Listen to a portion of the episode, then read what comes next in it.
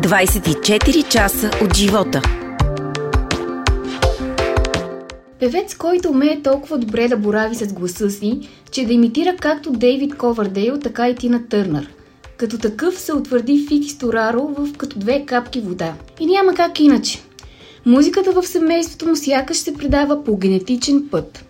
Баща му, Тони Стораро и по-малкият му брат Емрах също са певци, а синът на Фики вече показва артистични заложби. Аз съм Владислава Вацова от отдел оживление на Вестник 24 часа.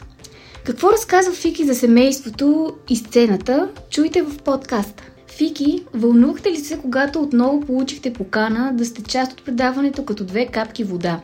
При това в сезона, в който участват само най-добрите от най-добрите. Много се зарадвах, когато получих отново покана от господин Халаджани и страхотния екип на като две капки вода. За мен е голяма чест да бъда отново в това страхотно предаване.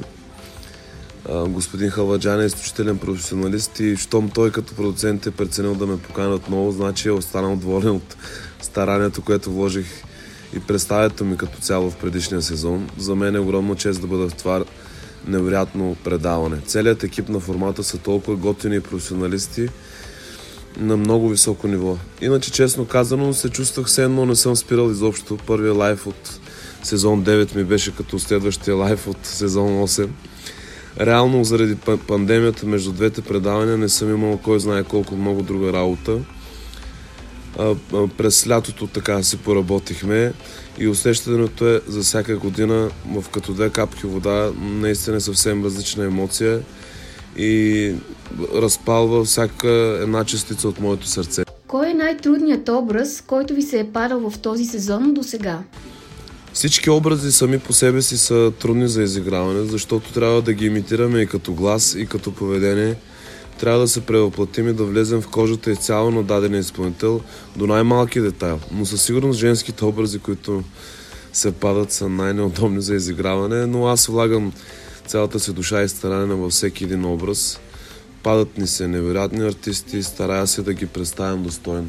Притеснихте ли се да се превъплатите в един от братя Аргирови, а те двамата да пеят до вас? Както написах в социалните ми мрежи след лайфа, братя Аргирови са Вселена. Радвам се, че имах възможността да се докосна до творчеството им и до тях самите. Те ме предразположиха, бяха изключително приятелски настроени към мен и не оставиха място за притеснение. По-скоро беше чест и удоволствие за мен да бъдем на една сцена. Съпругата и синът ви гледат ли шоуто?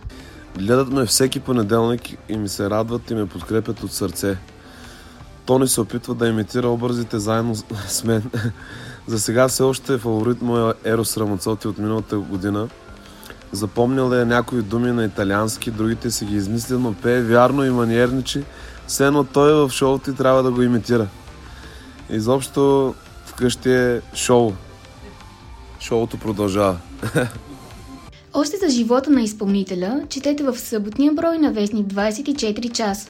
24 часа от живота.